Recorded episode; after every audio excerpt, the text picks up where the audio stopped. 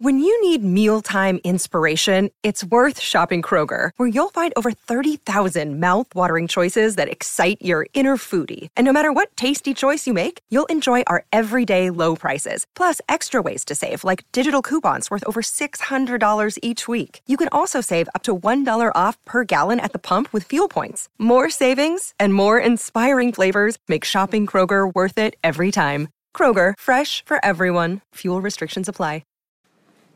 We're starting by talking fixtures on this week's Tribe Supper. I was saying earlier this week, I looked back at, I think it was 2 years ago, when Borough's last five games included Yeovil and Barnsley and games like that. And you look at this fixture list, even that daunting running, and we've got to embrace it, haven't we? It's fantastic, isn't it, seeing it all there in black and white?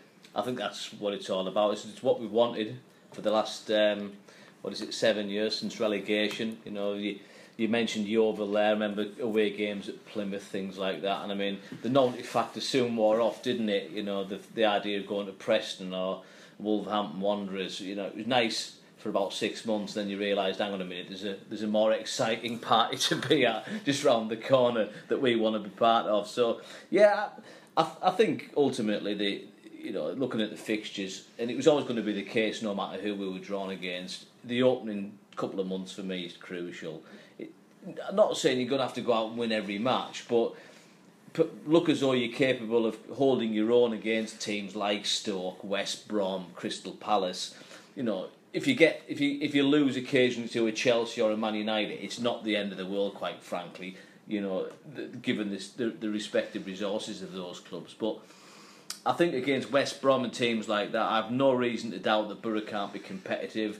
I look at those squads that we're up against, and I don't fear them.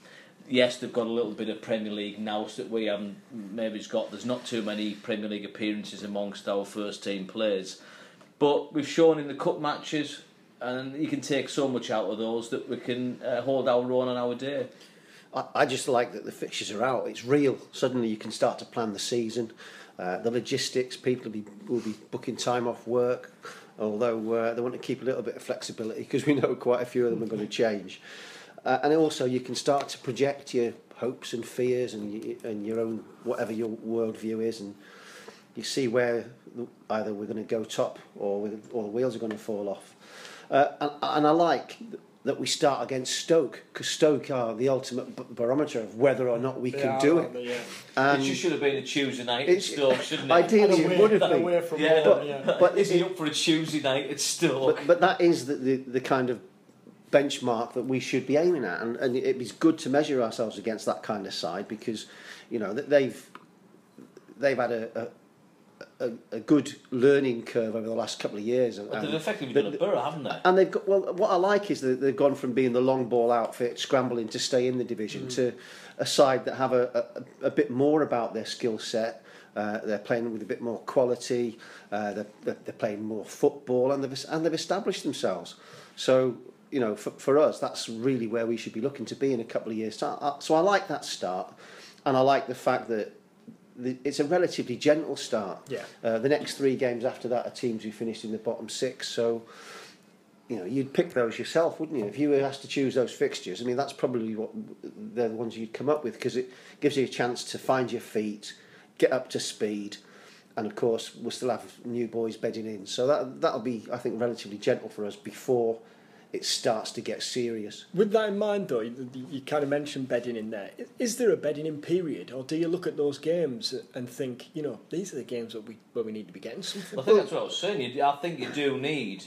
You look at those games. You mentioned Stoke, then Sunderland, then West Brom, then Palace, then Everton at home, and suddenly then you've got Tottenham, you've got West Ham away.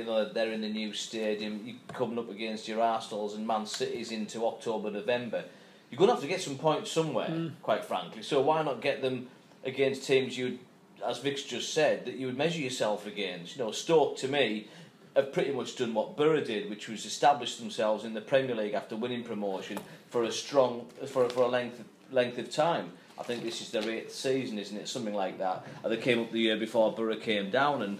So it was that game, wasn't it, when they beat Borough 1-0? And when they came up, everyone thought, well, that could be a yo-yo club. They could go straight back down. But they've managed to hold on. That's the crucial part, and that's what Middlesbrough have to do this season. They'll never have a better chance, for me, have re-established themselves back in the top. I agree with that, but there is a bedding-in period, because the first three games that we mentioned there are before the transfer window closes. Mm. So all the teams are still in flux. And ideally, you've got the spine of your team in, and ideally the bulk of your squad are in and raring to go, and you can take advantage of other teams that may be in transition as well. But in practice, we all know that probably at that stage Borough will still be looking for 2-3 players. But without overanalyzing the fixtures, you wouldn't want to be ending up those first three matches with just 1 point on the board, no. For example, because as you rightly said, Vic, Borough will be bedding, but the other teams will be bedding in as well, and there's a point where it comes that you just suddenly drop behind, don't you? And it's very hard to play catch up. Now, we saw when Borough under Steve McLaren's first season, I think they lost the first four, but that was an established Premier League team at the time, just being a little bit in transition. This is a team that's really new to the Premier League, with, as I said before, a lot of players who've never played at that level before. You get punched early doors. We all know that Stoke and not an easy team to play against. Sunderland away, whatever we think of them in terms of perennial relegation fodder, Sam's team at Stadium of Light, first home game, that isn't going to be easy. West Brom again. Tony Pulis, it doesn't get any tougher than that. You know, you could, without over dramatising it, you know, there are no gimmies, are there? No. The other side of that coin is that a lot of established teams would say we don't want to play the promoted sides in the first few weeks because that's when the adrenaline's there and the buzz is there. Some noise coming from Stoke, isn't it, really, in the last few days? Yeah. From the start to the end then, a lot's been said of that running, and it is brutal, isn't it? There's no getting away from that. Are you the thinking of we need points on the board before then, or the thinking of come the end of the season anything happens, if you need points you'll get them? It's 4 out of the last 6 are against sides that potentially are playing for Champions League places, so as you say, that is brutal. For me, it's the 3 before that are probably more important. When we play Swansea, Hull and Burnley, that could be our week of destiny. We've got those 3 games are in 8 days before we go into that final furlong, so that could be where destiny is decided. As for playing the big boys, I mean, like as we said earlier, that's what we want to be in this league for. We've got to relish that. By then, you know, we will know whether the team is good enough or not, and whether people have stepped up to the challenge, and we will know more about the shape and the mentality and the style that Borough are playing in. So maybe we won't be so scared as it is, you know, looking at it on paper and thinking, oh no, we're all going to die. And you don't know, Phil, do you? I mean, last season, for example, Chelsea wouldn't have got Leicester on the last day of the season and thought, you know, we're playing the title winners. You never know, do you, how, you know, we played Bournemouth 4 days before. They could be down for all we know then. They could be in the top 10 and comfortable. I mean, probably the most surprising thing about this season just gone was the fact that Leicester hardly dropped any points in the running, because that's so unusual. For 3 quarters of a season, the leading clubs average 2 points plus a week. You know that they're going to win most matches, they're going to beat just about everybody. And then all of a sudden, you get to the last 7 or 8 games and it becomes a grind, like we did to get over the line. I mean, Borough drew the final 4 games, didn't they? You know, if you'd said before those last 4 games, 4 points will be enough to guarantee promotion, you'd have said, you're joking. If we only get 4 points in the last 4 games, it's going to be the playoffs for us.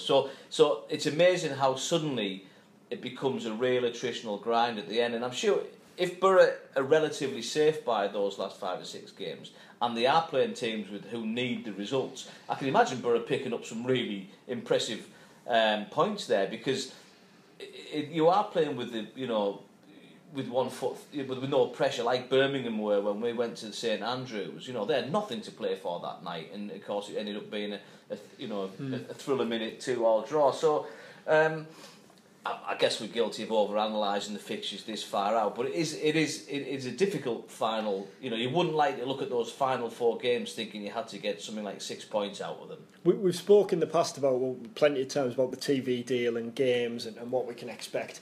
I know it's all speculation, but is there any games that you look at and you think that's nailed on for coverage, having now seen the fixtures? I think Sunderland's a fair chance. Sky did a thing on their website this week about 10 games to look out for this season, and they mentioned the Sunderland-Middlesbrough match, so it's in their thinking.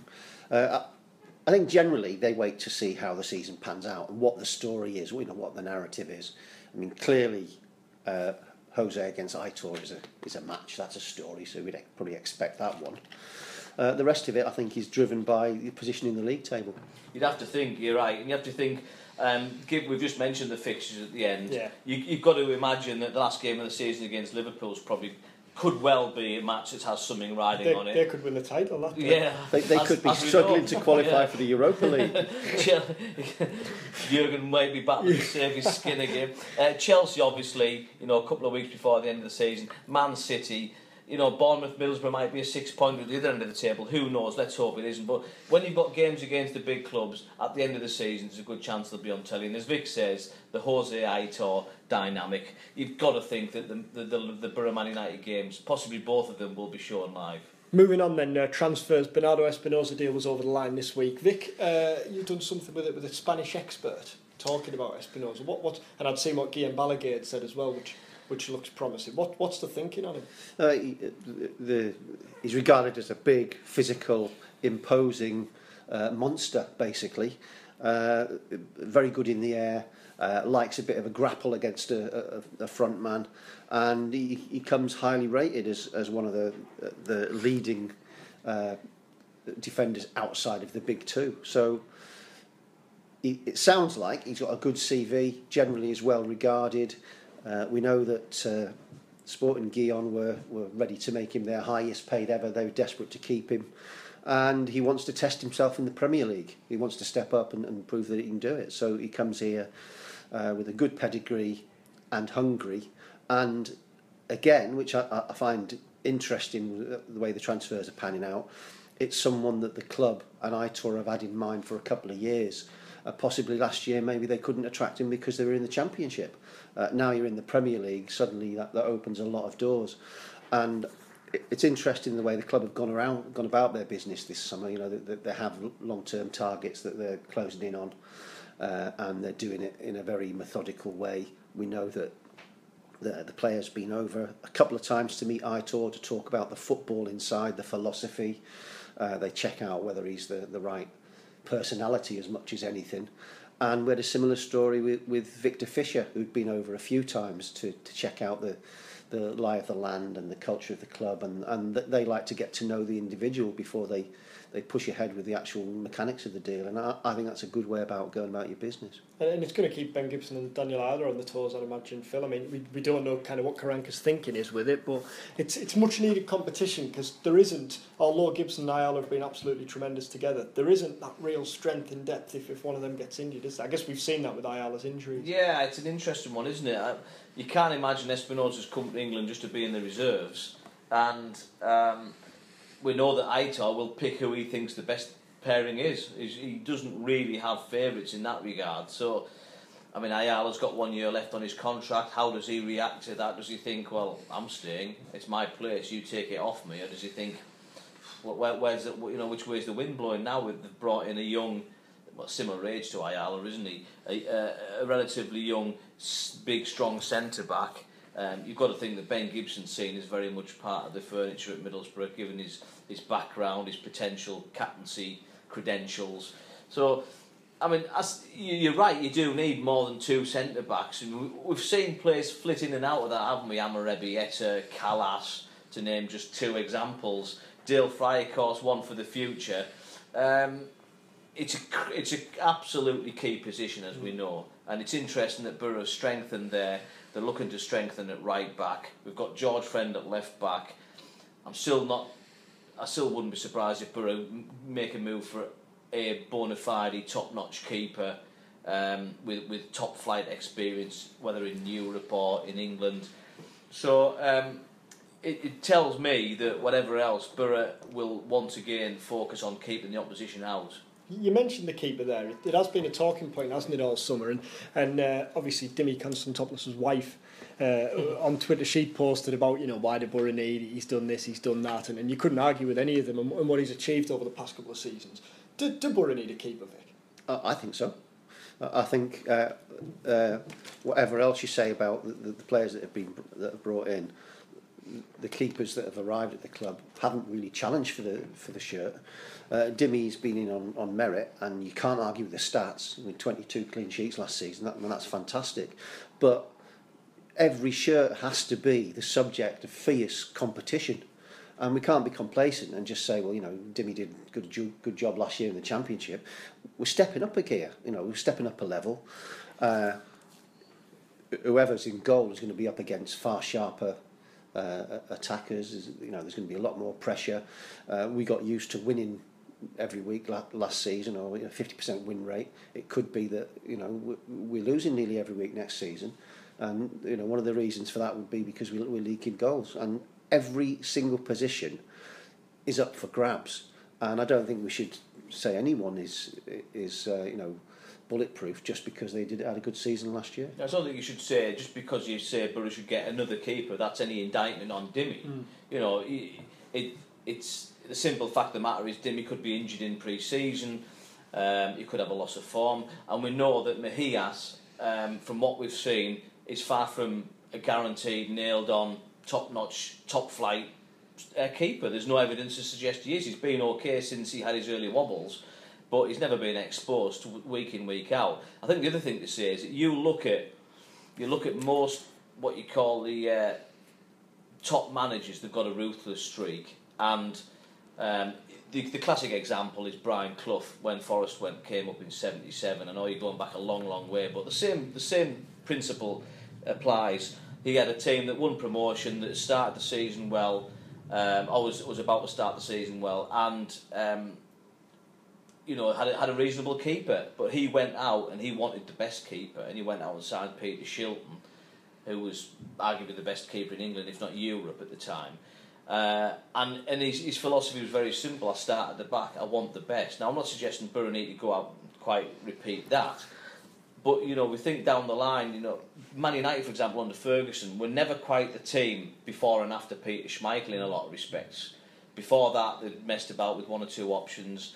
And Ferguson brought Peter Schmeichel in, and for a decade, you know, he was, as we know, a phenomenal keeper. So I do think it's an area that will be addressed, if not immediately, possibly before the end of the transfer window. If a keeper comes in, then do you think, and if they come in, say, before the season, and I know it's hard to say because you don't know who he is and you don't know what happens in pre-season, but does he then go in as number one, or does Dimi? Do you think, well, Dimi's done this, he deserves the right to at least start? Well, I was just going to say, before Vic comes in, I'm convinced that if they got Shea Given when they wanted him last summer, he'd have been the number one. Now, but I also would say that Aitor Karanka is the sort of manager who will make an unpopular decision and say, well, frankly, Dimi's trained better this week, he deserves his chance.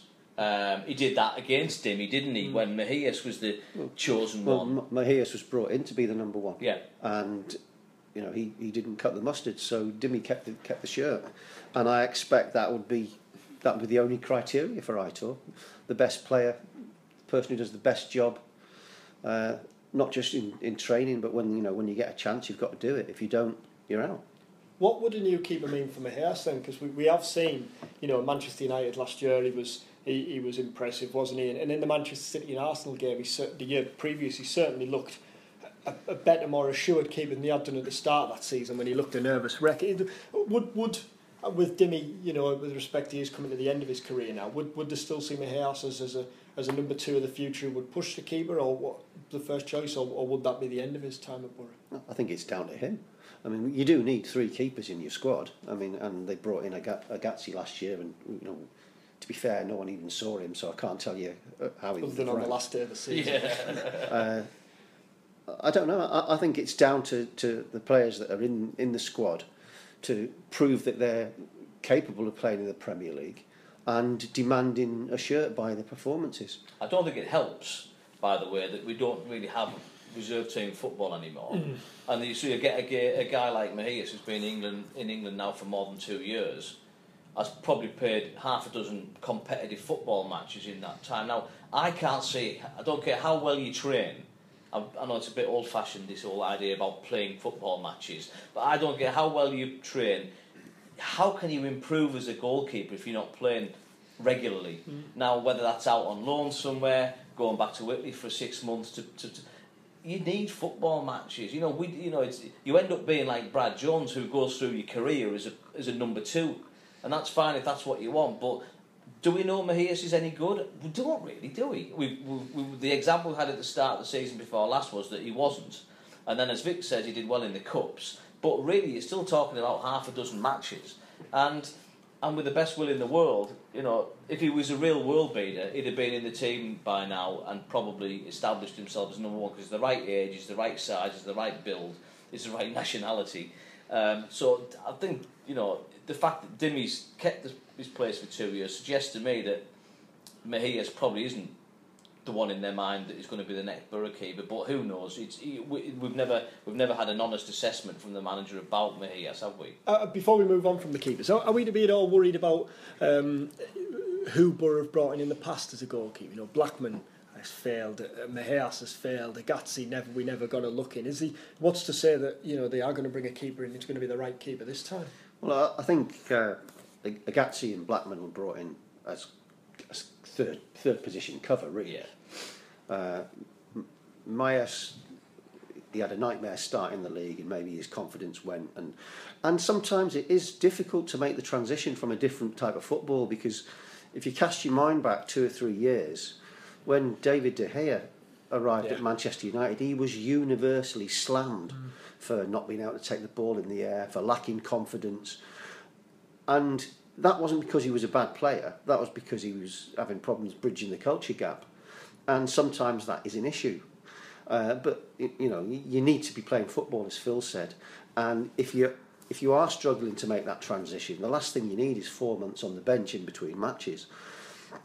I don't think there's any automatic reason why someone can't come from outside of the country or from another club and step in and do brilliantly well. I think it just comes down to individuals. I think it comes down to how your first couple of games go. And sometimes it just comes down to luck. And by the way, it wouldn't be the biggest surprise in the world if Dimi is the number one next season. No. It's the sort of thing Aitor would do. He'd say, he hasn't let me down. He's got another year on his contract. Yeah, he's getting on a little bit, but he still looks fit and agile. Let's go with him. And it should be said that Dimi stepped up to every single challenge that's been put in front of him. It's an incredible... I mean, it almost defies Hollywood, doesn't it? Mm. You've got this goalkeeper who was mulling over going back to Hartlepool because that was the best offer on the table. His career, to all intents and purposes, was coming to a close. He went to Borough to help out on the training ground as the extra keeper because there was too much work on Leutwiler and Jason Steele. And he was nowhere near the first team till Aitor Karanka came in, and even then, I'm sure if Jason Steele hadn't been injured, I couldn't imagine that Dimi would have got in the team that season either.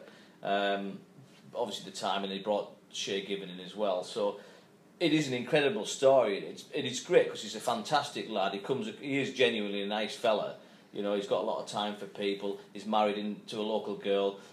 He's embraced the North. He's a Teessider. He's a Poolie, really, isn't he? He's just set up his own business. You know, it's a great story. It's so pleasing to see somebody like that have that Indian summer to their career. It's a wonderful story. You mentioned Leutwiler there. I'd seen that he'd been linked with a move to Wolves this summer after establishing himself in Shrewsbury. Just before we wrap up, at the back end of the week there was the link with Lee Cattermole, which the Sunderland Echo quickly quashed from their end, saying that they don't think Sunderland had cash in. A bit of conversation again about that Premier League experience. Is that something that you think Borough will be keeping a close eye out for before we get on? I think we do need a couple of seasoned Premier League players. You know, you need the spine of the team that knows exactly what it's doing and understands the demands and the culture of the Premier League. I think the Lee Cattermole link has come about primarily because of the interview Steve Gibson did a few months ago, where he mentioned that was one of the mistakes. But I mean, that was looking back to something that happened 8 years ago. I mean, for me, I guess the other question is, why would Lee Cattermole want to come back here? Has he got any unfinished business? Not really. He made his breakthrough here. It was sold, as we've discussed. I mean, I think it was a catastrophic decision to sell him. As it's no secret, a lot of people have the same opinion. A young local Teessider, hungry. Yes, he had a little bit of an edge to him, but he was a teenager or a young man learning the game. It was a real big failing of Gareth Southgate's, in my view, not to take on the challenge of, you know, guarding him and helping him and educating him and making him a better person and player, instead of just moving the problem on. We replaced him with a player who didn't, you know, cost a lot of money and never put it back in on the pitch in Didier Digard. And it was those kind of decisions at the time were being made to the detriment of the club. And I can't see, it doesn't strike me as the sort of lad who's sat there thinking, I've got unfinished business at Middlesbrough. You know, that's so far gone in his past. You know, what is he going to do at Middlesbrough in his mind that he isn't going to do at Sunderland? You know, it's not a case of if Middlesbrough were, you know, finished fifth last season in the Premier League and going into Europe, you could understand the appeal of that. Having said that, you know, he'd be a great addition to the squad. I think he's a fearsome competitor. Yes, he does get booked too much, and he's got that aspect to his game. But we've got Grant Ledbetter, got Adam Clayton, got Adam Forshaw, we've got players around the pitch. If we do, you know, if you don't sign a Lee Cattermole, I'm not sure we would need to go and get one. Cheers, Phil. Cheers, Vic. Cheers, mate.